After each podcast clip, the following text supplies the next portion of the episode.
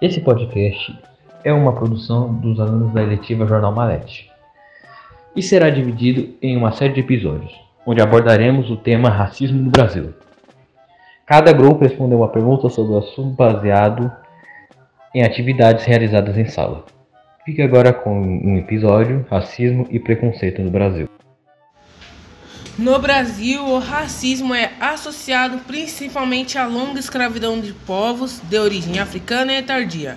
A abolição de escravos que se foi usada de forma irresponsável, pois essas pessoas não se preocupavam em inserir os escravos libertos na educação de trabalho, resultando em sistemas de marginalização que continuam até hoje.